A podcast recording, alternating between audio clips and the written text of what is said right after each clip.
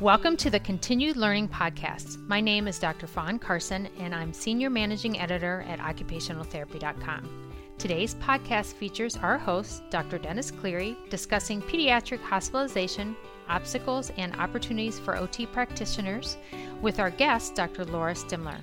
Thanks for listening.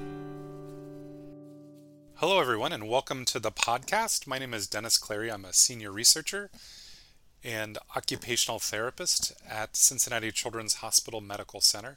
Really pleased to be joined today by Dr. Laura Stimler, who is a faculty member at Spalding University in beautiful Louisville, Kentucky. How'd I do with Louisville? Pretty good? Pretty good, pretty good. Thank you, yeah. thank you. So we're going to talk about pediatric hospitalization, obstacles and opportunities for OT practitioners. And Laura, you're an expert. So could you just tell us a little bit about your background and sort of some of your uh, expertise that has brought us here to the podcast today?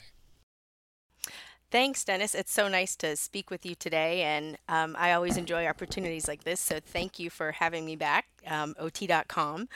Uh, so first, I've been working as an OT since about 2002, and I started in the pediatric skilled nursing facility called Home of the Innocents here in Louisville, Kentucky, and I've absolutely fell in love working with pediatric um, medically fragile children in the hospital based setting. And at that point in my life, I was ready to uh, for a change of scenery, and I decided to move to New York City after working for about a year. But because I love the pediatric skilled nursing setting so much, I looked for a similar type of setting in New York City, where I found the pediatric, the Elizabeth Seton Pediatric um, center that serves a similar medically fragile population. So after getting about four years or so of that of working in that type of setting under my belt, I decided I wanted to switch gears and explore more critical care and uh, just kind of dive into the role of OT in the acute care setting. So I learned about an available position at Memorial Sloan Kettering Cancer Center in Manhattan. And I happened to be in the right place at the right time because they were looking to expand their pediatric oncology rehabilitation programming. So I was so fortunate over a course of about nine years to work with amazing mentors, Claudine Campbell, Mackenzie Perglotti, and others who collaborated with many other disciplines to help um, sort of establish and create really solid a really solid foundation for a well-established pediatric program. So it was during my tenure really at Memorial Sloan Kettering that I absolutely fell in love with the pediatric acute care oncology population specifically, but really working with with medically fragile children and the pediatric intensive care unit. Great. So in terms of that, so these were kids that were coming in for surgeries or they were coming in uh, to get treatment or what kind of kids were you seeing typically? At Memorial Sloan Kettering, when I first started to work there, we had the pediatric observation unit. So that specific unit served children uh, after surgery. So they came after surgeries for planned admissions, for close observation. It was also a space that was available for children who had very complicated medical conditions that needed to be more closely monitored. And over the years, uh, the pediatric observation unit was transitioned to a true pediatric intensive care unit. So that was a really exciting effort to be a part of and watch come to fruition because what started as a three bed pediatric observation unit uh, was then transitioned to a five to six bed pediatric uh, intensive care unit. So at that point, um, when with the transition from we called it the POO, with the transition from the POO to the PICU, the hospital was able to serve children really of all levels of of um, critical needs. So as far as the PICU setting, we were able to keep children that required mechanical ventilation and just more intensive treatments that we otherwise previously would have had to transfer maybe to another hospital setting. So, post surgical care, close observation, many, many different types of issues. Great. And these were kids, what was the average age, or not average age, but what was the, the span of the ages of, of kids that you'd work with?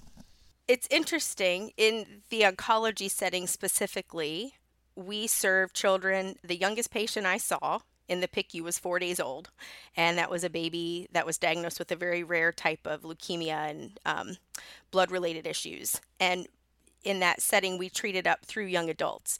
And it's interesting in oncology, uh, depending on the age of the child, um, you know, if they have a cancer diagnosed in childhood in childhood oftentimes as the same medical team will follow them for years and years into their survivorship. So we would often see older adolescents and young adults as well in that particular PICU setting. So a very wide range of ages.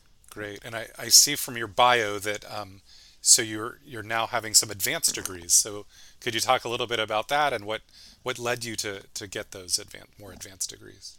Sure. So while working in the pediatric acute care oncology setting, I decided to go back for a clinical OT degree that I earned at Rocky Mountain University of Health Professions, and I focused on their pediatric science track. And it was at that time when I did my capstone. I was I was really passionate about creating continuing education resources for OT practitioners specifically. You're in the right place for that then.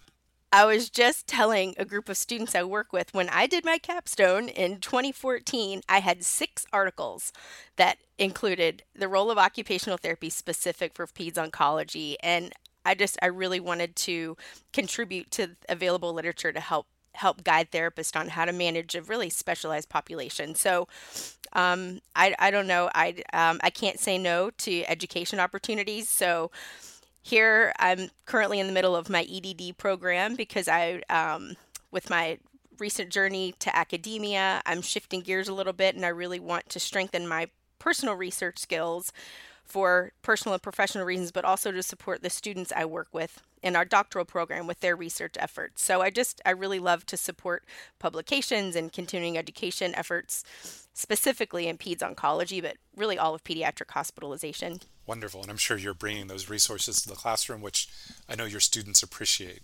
Um, could you just talk a little bit about what are some of the, the greatest barriers to participation in occupations for children when they're in, in hospital? Other than missing school, which maybe they like or maybe they don't like, I guess. Right. yes.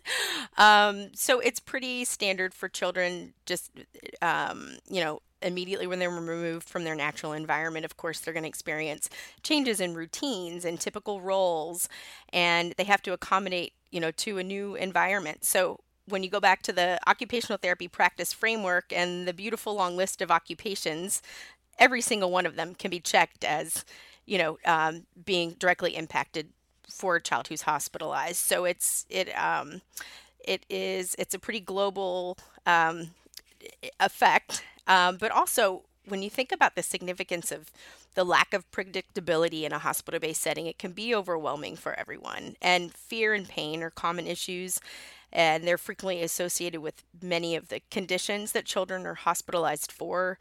Also, frequent transitions in care between hospital units and uh, caregiver separation. So, there are a lot of things just related to the daily routine of being in an unfamiliar environment that can be overwhelming to everyone. Great. Um, and then can you talk sort of the types of things that occupational therapy can offer to, to children and families during hospitalization? Sure. So uh, I always love to read the the newly published workforce and salary survey published by AOTA. And in, in 2019, the, the trends are, are similar, but almost 30%, I think it's 28% of OTs work in hospital based settings. So this, I believe, was a combination of pediatric hospitals, adult based hospitals. But at the end of the day, it's the most common work setting for OTs. So, knowing that, and also according to the Committee on Hospital Care, about 5 million children between the ages of birth to 17 are hospitalized annually.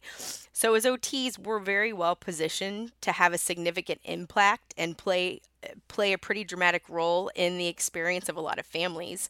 Um, so, some of the more common reasons for pediatric acute care hospitalizations are due to respiratory distress, including acute bronchiolitis, asthma, pneumonia, of course, COVID um, today, appendicitis, uh, seizures, infections, dehydration.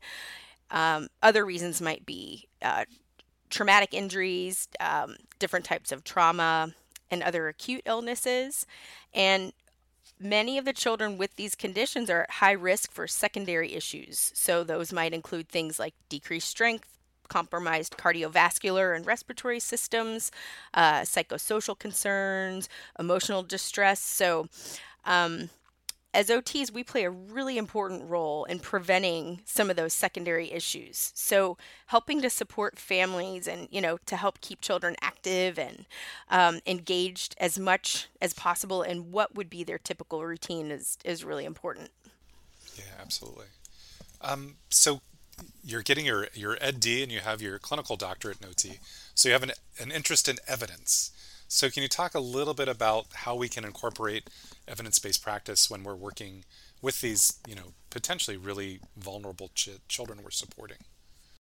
Sure. So, I think I've had experience working in departments that really prioritize evidence-based practice, and I've also worked in others that they're more worried about meeting productivity demands, and those priorities are really evident, you know, I think on all levels. So, um, some easy strategies that I've seen when working in programs that really prioritize building evidence into these fast paced, complex, dynamic acute care settings are things like uh, facilitating, you know, an article discussion or a journal club on a monthly basis. Um, other activities are, you know, presenting in services to an apart- a department or making it a priority to build time in the therapist schedule for the OTs to attend in services in other departments. So they gain a more holistic understanding of services delivered in the part the, the hospital and what's available to the children that we we work with. And i just think um, you know in my experience when working in for institutions that really prioritize building evidence in what can feel like an overwhelming setting sometimes, it has a multi layered impact. So, first, of course, the children benefit, right? The client outcomes are, are improved. But I think it also it it improves the morale of the program because as OTs, as we observe others, you know, making it a priority for us to learn about what others in our profession are doing, it's going to make us want to do our best and, and practice best evidence. So, um, it, it, I think it's little steps like that that can really help to create a high standard of care and, and develop this culture shift to a more evidence based approach and set the bar high.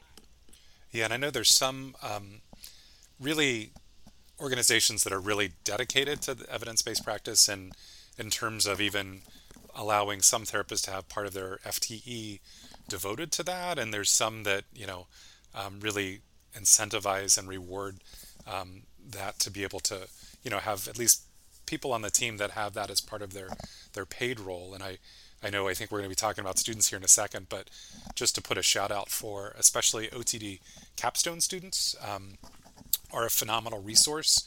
Um, i think one of the things i used to be a fieldwork coordinator in a previous life and then also a capstone coordinator. Um, and so fieldwork it really is about helping the student kind of figure out how to be a therapist and and productivity is certainly a part of that um, but within the capstone, there just is so much more freedom um, to really um, concentrate on some of those higher level skills, you know, to give people a little bit more flexibility. I don't know if you're seeing that. I know you guys are transitioning at Spalding to the OTD currently. Absolutely. And I, I am so happy you brought that up. You beat me to it. Um, Please make room for OTD students in your practice. I'm speaking to the hospital based therapists working in pediatric settings. And I know that right now, especially with COVID and everything going on, that, um, you know, just, you know, stricter isolation precautions and visitation requirements are, are more rigid. Um, students, it can be such a win win for all involved. And in working with the students, at our university, we really embrace community based practice. And for those, I'm um, I am uh, partnered with many students who are interested in rehab oncology specifically. So, right now, especially during COVID, it's incredibly difficult to establish partnerships with institutions that are um, uh, uh that are um, National Cancer Institute approved um, hospitals that are providing active cancer treatment because you know regulations are so strict right now. So, as a way kind of um, around that, and to set students up for really rich capstone experience, we've worked closely with more community based partners to help build sort of bridge programs um, and um, to help uh, more com- and just to focus more heavily on reaching this population specifically um, in different community based settings. But um, I think capstone students are a fantastic way to build programs that are evidence based while the students are very, you know, closely supported by faculty um, who have a research interest in that area too. I think another benefit to partnering with a capstone student is that that closer relationship with the university oftentimes offers um, and affords a hospital based setting more resources as far as uh, peer reviewed journals and databases and that sort of thing. So that can be a really exciting collaboration for all involved. Yeah, and I know at Cincinnati Children's we're doing our best to try to support um, as many capstone students as we can. I know I actually have two right now. That's how much I care about this, and uh, that's great. And I think when that's we great. help have students that expect that they're going to be using evidence in practice, that that's going to continue after they graduate, and um, you know this next generation of of therapists that are going to be caring for me when I'm old. So I appreciate that. um, can you just talk a little bit about like formal standards or guidelines that OT practitioners may use uh, in terms of bringing evidence-based uh, practice to hospitals specifically for psychosocial needs or, or other needs, especially for these kids that are really sick? Sure. And I think over the years, we've seen many guidelines emerge regarding specific conditions and um, that are very you know tailored to meeting children and families where they are during different points of care. So one example is the national comprehensive cancer institute offers pretty helpful guidelines on phases of care that might require closer observation to meet psychosocial needs and assess psychosocial needs. So they are very specific in identifying times that children and families might be more vulnerable to experiencing emotional distress um, and um, you know even post-traumatic stress disorder after certain types of treatment and, and experiences in the hospital. Um, so that's one example of many. Um, the american academy of pediatrics committee on hospital care also offers pretty specific regulations and standards with how to interact and utilize certain disciplines um, and certain interprofessional collab- collaborative efforts. So, um, AOTA actually, I really like um, their recent publication on addressing acute stress and trauma, the decision guide that they posted in response to COVID 19. So, I think AOTA, um, if you look on their website and um, kind of, you know, search different specialty topics in pediatric hospitalization, they offer uh, a pretty significant amount um, as far as decision trees and how to navigate different different complex issues that are that are timely, including COVID. And I, I would like to speak to, um, you know, sort of a couple other issues. And I think one thing that can be so overwhelming and complex about the acute care environment is the the the medical complexity and the impact that lab values and the lines and tubes and the, all the levels of everything involved. It's kind of like where do we start? So I've had really um, I've, I've had really unique experiences working in the oncology setting where oftentimes we're we sort of look to not sort of we do look to nursing standards and um, you know activity parameters established outside the scope of ot and i think it's unfortunate because sometimes when those standards or reg- uh, guidelines are not well understood and when they're broad people tend to be very conservative in what they do with patients. So when we think about kids in the hospital, um, I think it's really important that OTs are confident and advocate on behalf of um, the kiddos we work with who are especially at risk for issues related to, to immobility. So an, an example I'll share. Um, I was part of a retrospective research study and we looked at children admitted for stem cell transplantation that were diagnosed with thrombocytopenia. And we wanted to see if there were any associations between activities in occupational therapy. Now, I just want to say, I'm sure everyone out there knows what thrombocytopenia is, but would you just d- describe that quickly? Thrombocytopenia is a condition that occurs when individuals have low platelet counts, putting them at high risk for bleeding. Gotcha. So oftentimes when and the the many times you know the actual definition of it or the level it may be you know hospital or institution specific. So when children present with these specific blood levels, often, you know, a decision is made to just hold therapy. And that can be really detrimental to kids who are in bed all day. So we wanted to look to see if there were true associations associ- between occupational therapy activities and and the occurrence of bleeding adverse effects. And we didn't find a, that those were not commonly associated as impacting each other. So my point is, I think as a profession, we um, it would definitely be in the interest of our our patients for us to really work together to create um, OT specific guidelines and parameters to support what we can offer the, the kids. And do you find that nurses or physicians are open to that, to at least, um, you know, working with you to make sure that the, the kid is safe, but at the same time, you know, a lot of times occupational therapy is the best part of their day. I know we're biased in saying that, but.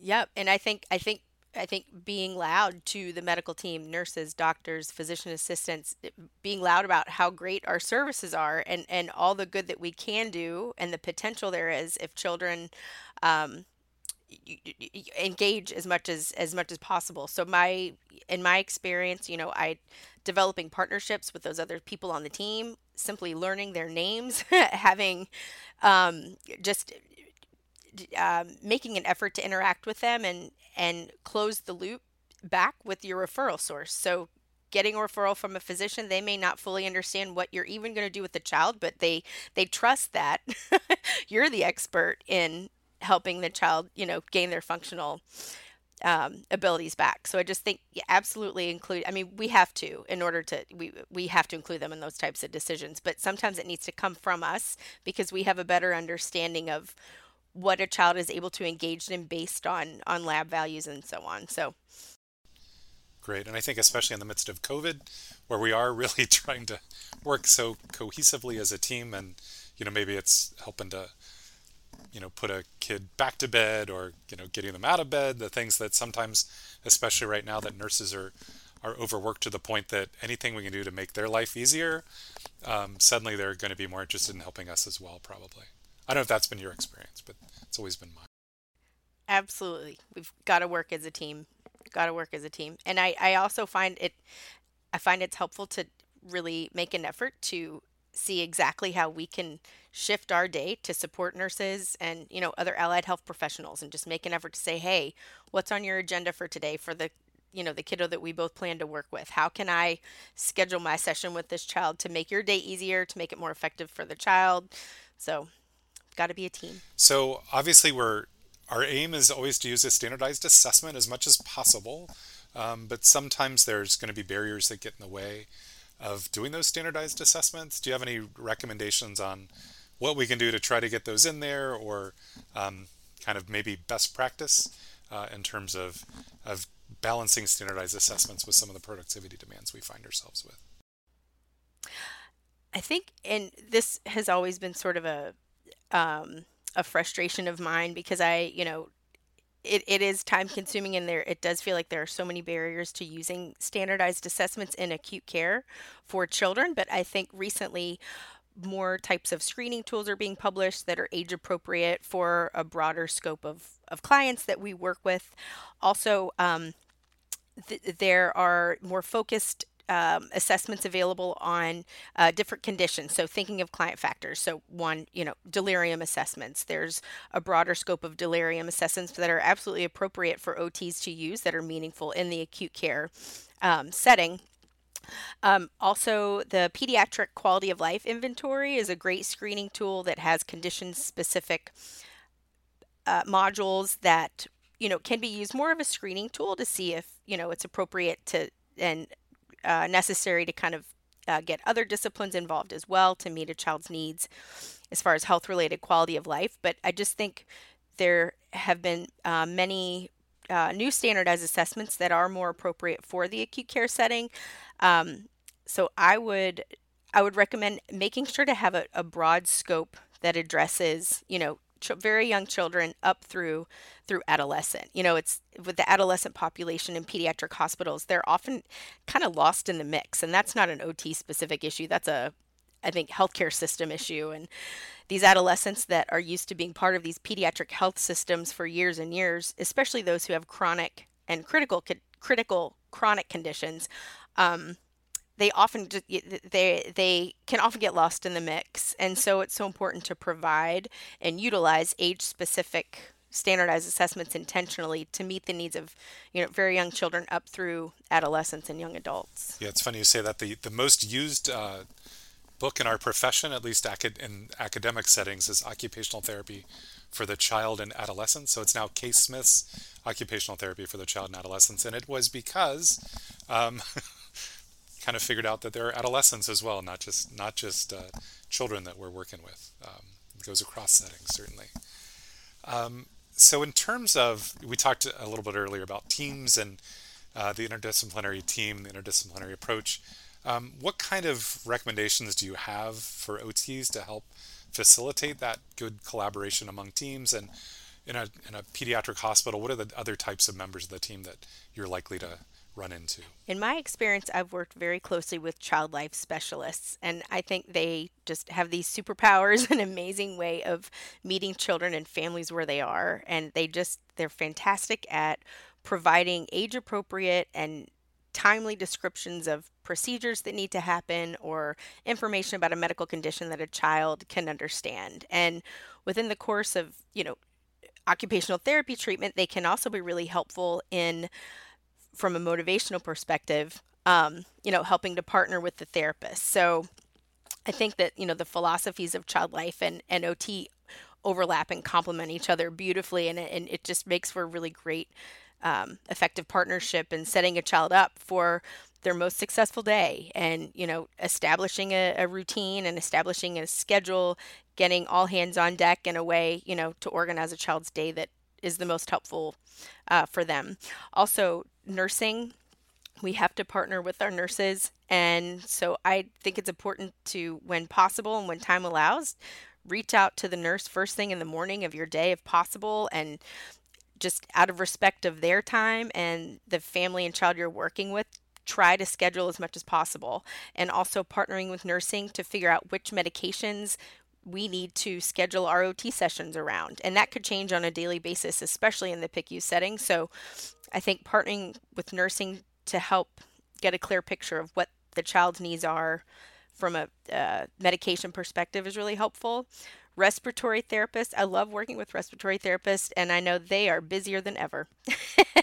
and yes, they are. Yes. Um, but as far as you know, the emerging early mobility programs in both both PICU and NICU settings, um, respiratory therapists are play a, an impaired a critical role in bringing those programs to life um, as well. So, um, but I think, you know, I think at the end of the day, just recognizing the unique value in other professions and helping them to understand the unique value we can offer as OTs and how that looks differently, you know, and how that differs between patients. So, for example, the needs of a young child admitted to the hospital for a stem cell transplantation will have very different needs and expectations than a child admitted to the hospital for spinal cord injury or near drowning, whatever whatever it may be. So just recognizing and helping to other professions understand what we can contribute and then letting, you know, making it evident that we appreciate what they can offer too.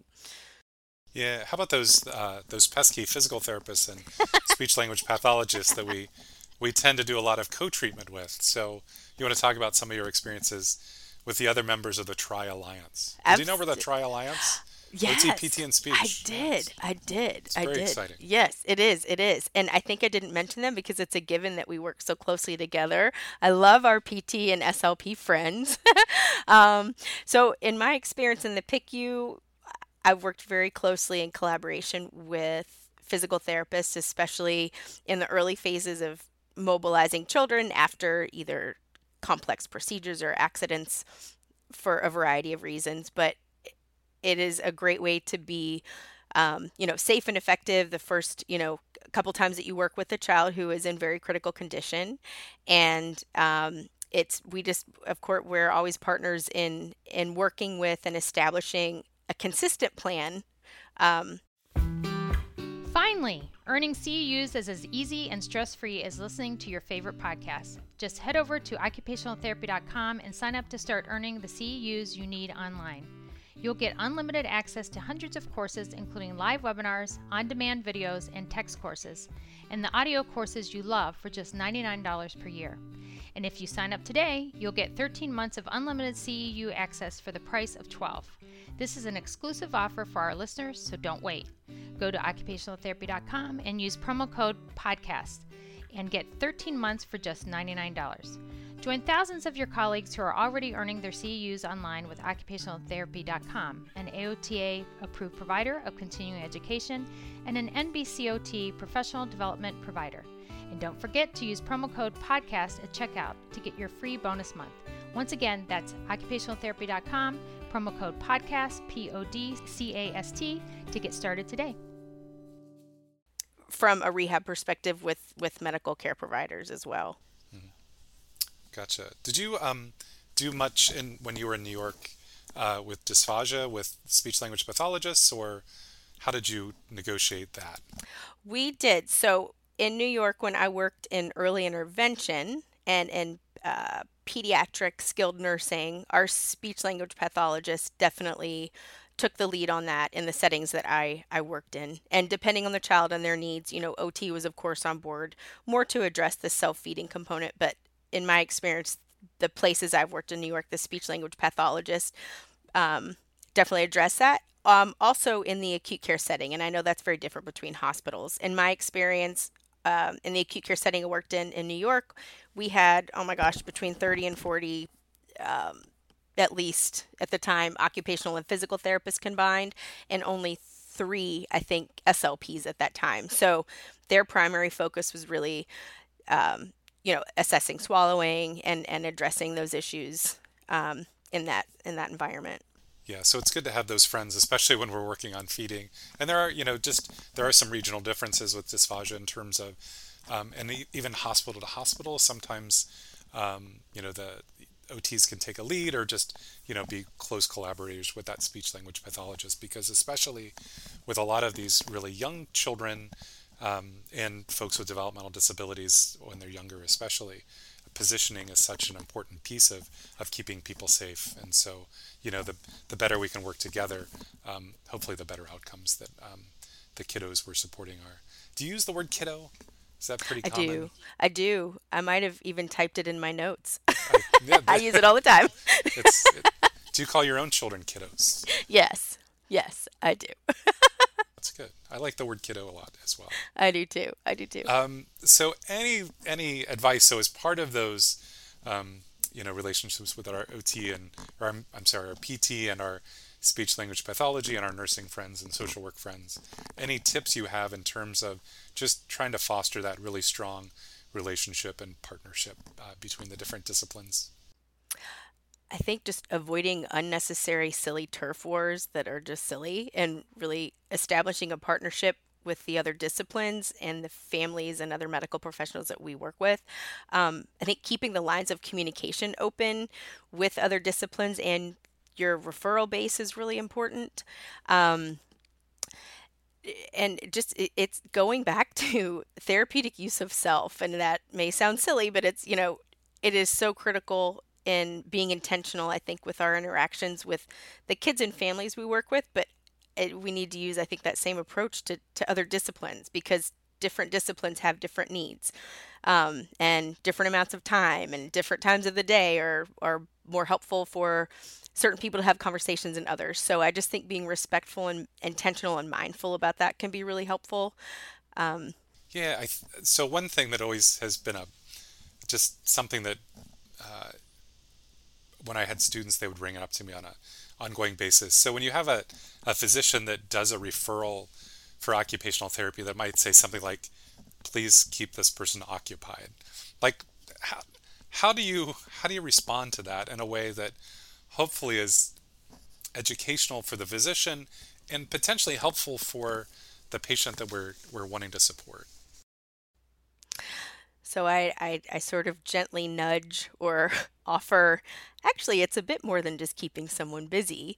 Um, and I just, you know, sort of respectfully offer a little bit more information about what we are setting the child and, you know, family they referred to us to do. Um, and so I, I try to be intentional with offering specific um, information and, and specific activities guided by occupational therapy that you know are very unique and sort of distinct from other professions. So always emphasizing that our role is to teach children and families to be empowered advocate on their own behalf and um, and participate. So it's not doing things for someone it's encouraging them to do it independently. So i think sometimes the uh, individuals referring clients to us need a reminder of that as well that it's it's it's it's more than just keeping somebody yeah, busy. but I, I, think sometimes like a, a, a, doctor is well intentioned and it really is within our scope of practice. So like if they're looking at, you know, restraint reduction or something that's really important,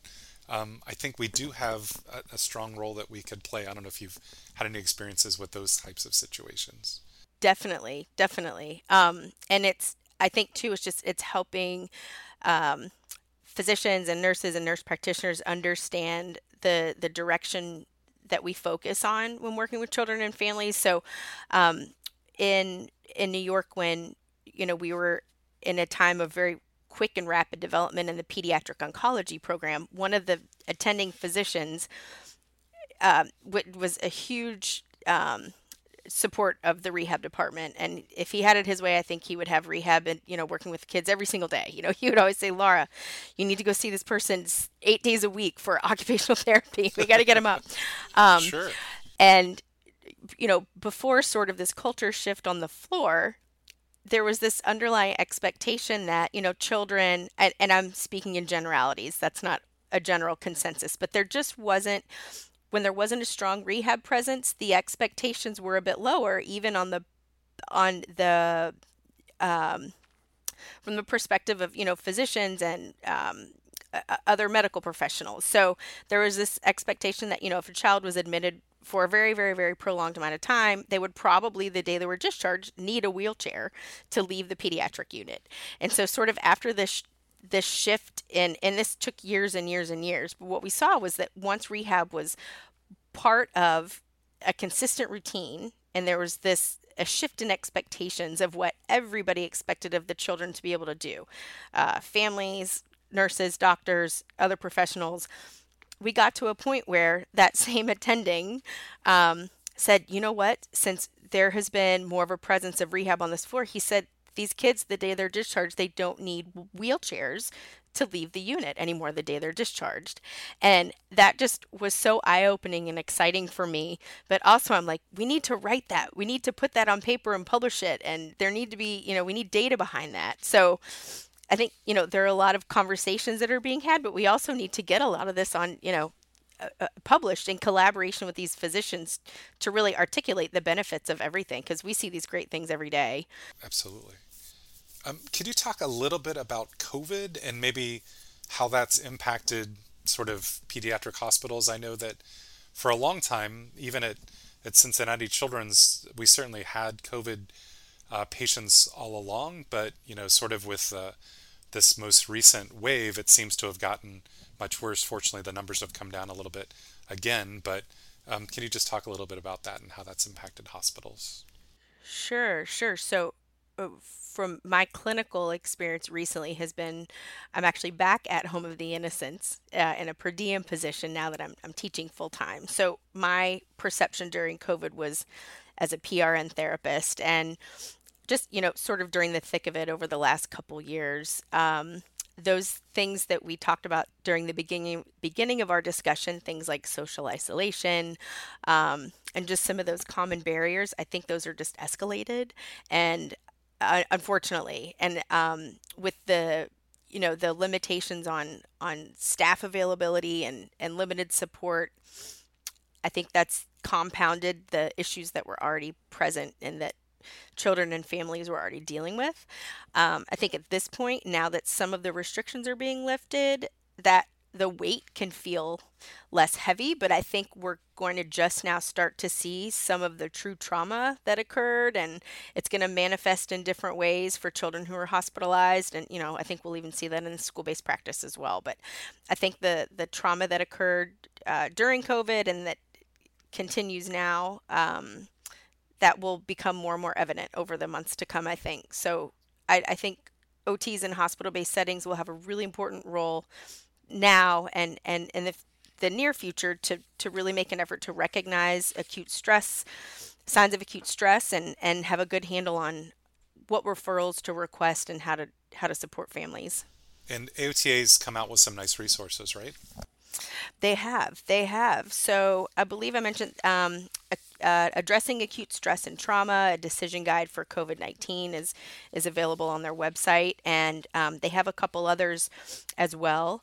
Um, and there are some good publications. You know, a lot of it is in the adult literature, but that's kind of true of everything, right? Pediatric literature is always, we're kind of catching up.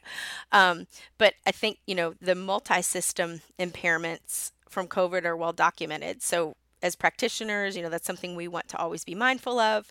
And, you know, COVID manifests differently in children and, and, you know, the, the, the evidence is growing to really help us understand what that even is. But I think, um, I think there are some really solid resources available to help provide therapists with direction on on what to just really keep a close eye on right now. Great, and those will be listed in the handout uh, that you can get from occupationaltherapy.com as well. Um, can you talk a little bit about things that occupational therapists can do to help um, ease some of the burden that families experience and kiddos experience when they're looking at the transition um, in care when they're going from one setting to the next or from the hospital to home, those kinds of things?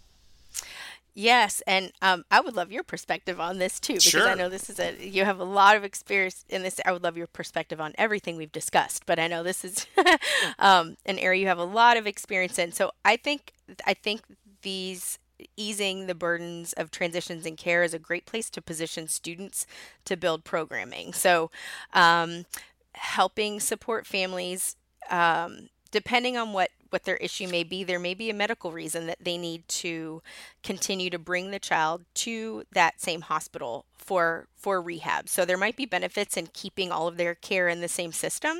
There might also be great benefits by moving their care, you know, occupational therapy as an example, to a community based setting.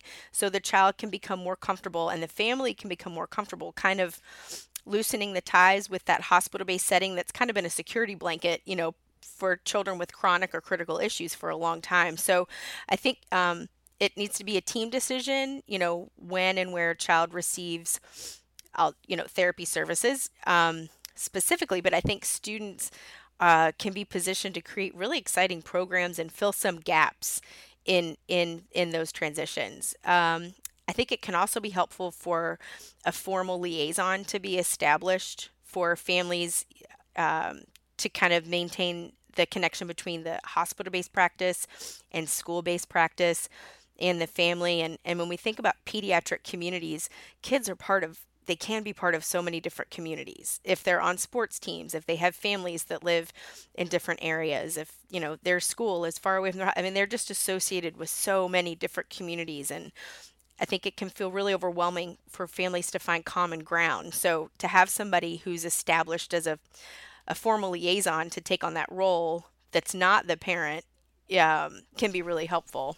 Yeah, absolutely. So um, you're right. Students are phenomenal at that. It's sort of like um, they do a really nice job, specifically at creating programs, but also compiling resources so that you know maybe they've got a you know handouts a little old school, but if you have access to your hospital's webpage and can even you know maybe create some discharge resources potentially. You know, obviously those can be printed out or included in their their medical record as they're leaving. But you know, especially like some of those connections, like you talked about with community-based resources that um, are going to help support their engagement in occupations that other kids that maybe are not struggling with some of the issues that they're struggling with have access to.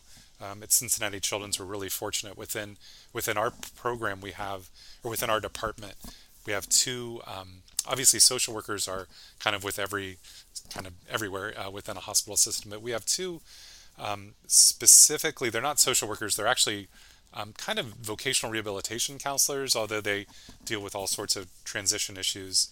Um, but they're really experts at knowing what uh, resources are out there specifically looking at developmental disability, vocational rehabilitation, and then working with those school districts so that kids, um, if they need an IEP, you know, if they're coming off with some significant restrictions or maybe they're immunocompromised and can't go back to school and need to do some remote stuff. Um, you know, how do we help support them so they can be successful uh, until their their you know immune systems are back to the point that they can return to school. Um, so that would be I don't know if that was what you wanted or not, but that's kind of what I what I've seen. And again, students can just be great at that. I love Costco.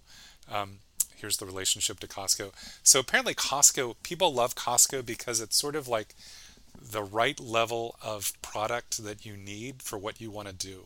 There's not 10 different like lawnmowers. There's one lawnmower. They've done the work to figure out what the lawnmower is that most people need. And so, in some ways, like a student can be sort of like that when they're creating resources or finding resources. If you just have something for a family, you know, a, a parent, a family member that's kind of overwhelmed and can't just go to the Google machine and just look at everything that's out there. If you have somebody that's kind of curating it a little bit, um, students, that's that could be the new role for students. We're, we're creating curator occupational therapist. Maybe that's the, the new frame for, that we can use.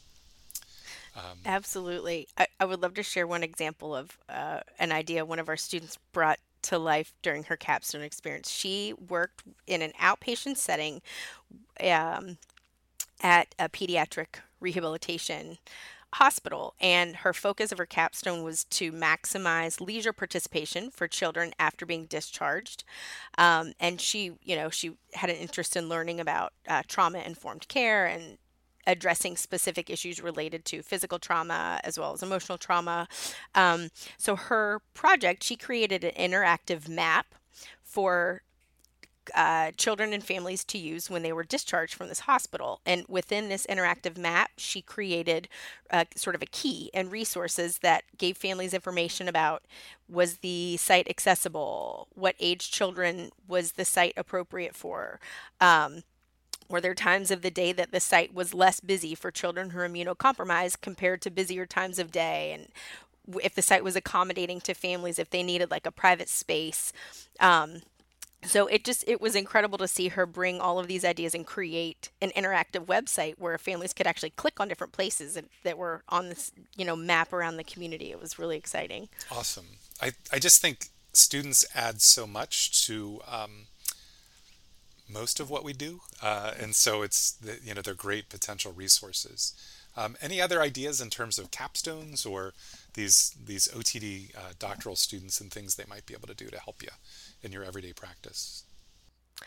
Um, another idea that I saw a student bring to life was just incredible. She, so this was a student who's very interested in working in pediatric oncology, and this was last year where it was, you know, very difficult to find a collaboration where a student would be positioned to actually work with children in active treatment or even post treatment. So this particular student had experience as a dancer and she was a dance instructor.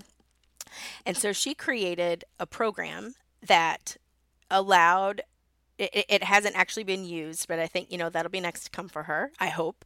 Um, but she created a program that is accessible to children admitted to the hospital and she created adaptive dance classes. So her goal was to meet the needs of children admitted to the hospital for cancer treatment with very specific issues. So, for example, she tailored a dance class appropriate for preschoolers that were not quite strong enough to uh, stand at the edge of their bed. So, the adapted dance program was designed for these children to you know, participate in a choreographed routine sitting at the edge of their bed um, with supervision, of course. So that's just um, one example of of how students are being creative and creating resources for children who are hospitalized that they don't necessarily have an opportunity to directly interact with. So I just I'm always blown away with the ideas students come up with. They're it's so fun. Absolutely, uh, that's kind of the fun part of teaching, and and part of what I I miss. And uh, I have an affiliation with the University of Cincinnati, but no real strong uh, teaching responsibilities other than these capstone students. We had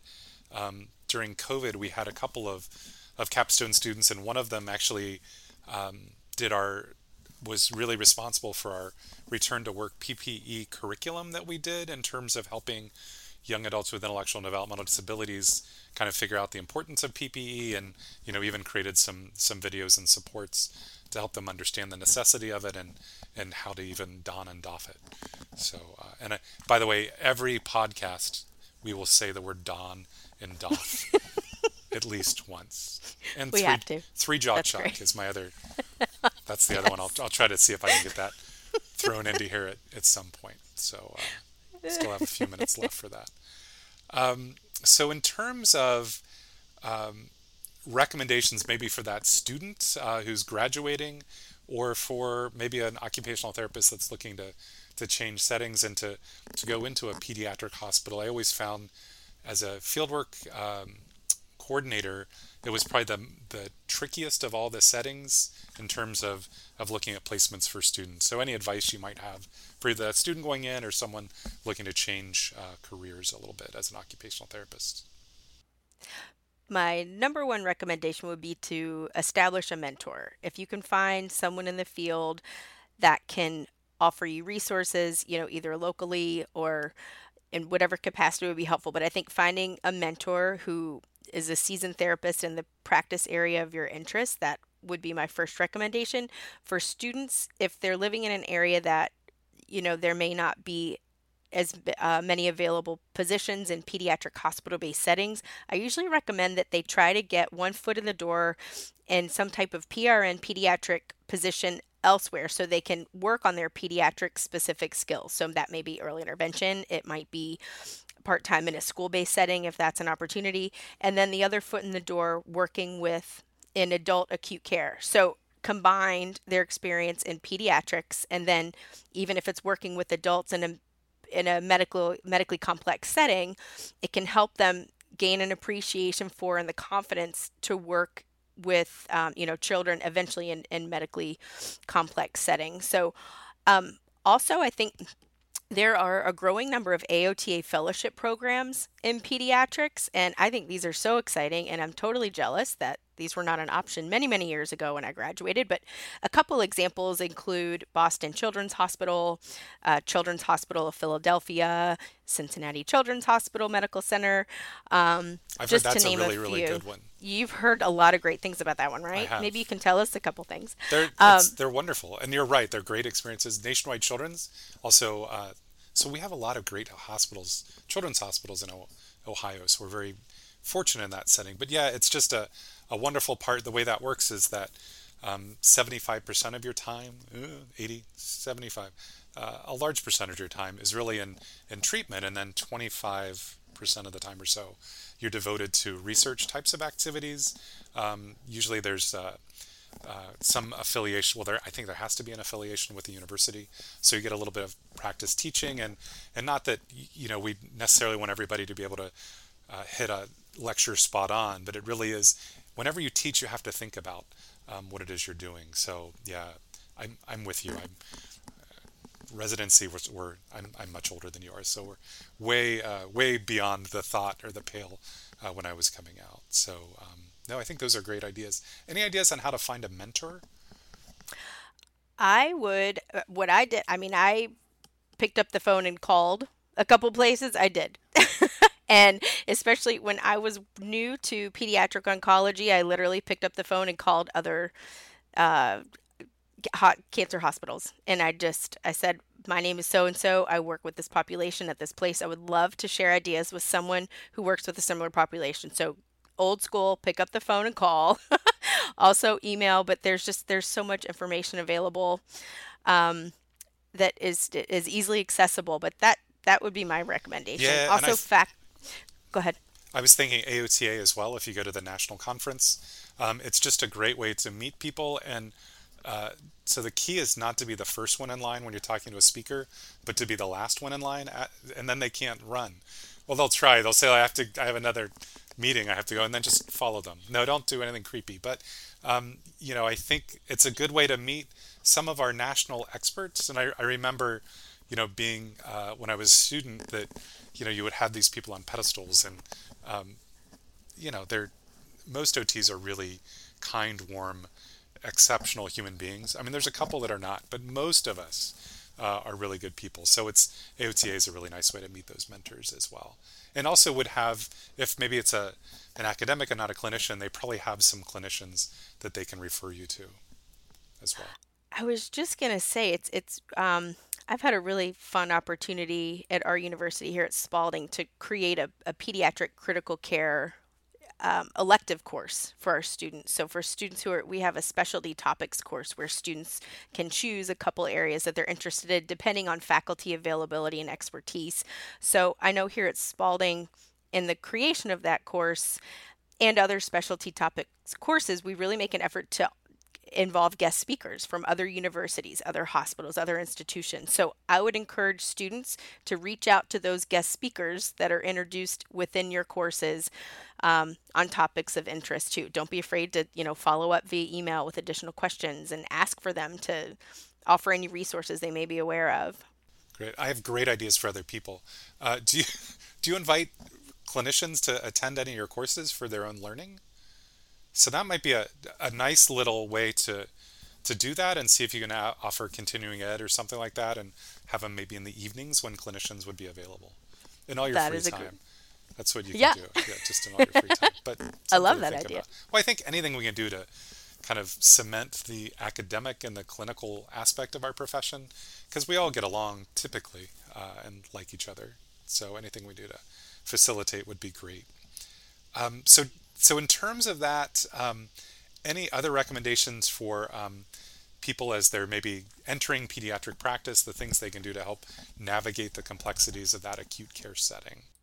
I think just um, uh, being intentional with trying to, you know, balance the the operational demands of hospital-based practice and remaining true to our the occupational roots of, of of OT practice. And this is a really hard thing to do, but I think if if you can just prioritize always going back to the the main occupations that children engage in play make that a priority in the hospital um, have fun create fun and i know it can be a really overwhelming place to to um, uh, you know make that a priority um, or really bring that to life and make it happen. But I think always keep that at the forefront is just find meaningful, enjoyable things for the kids and families to engage in.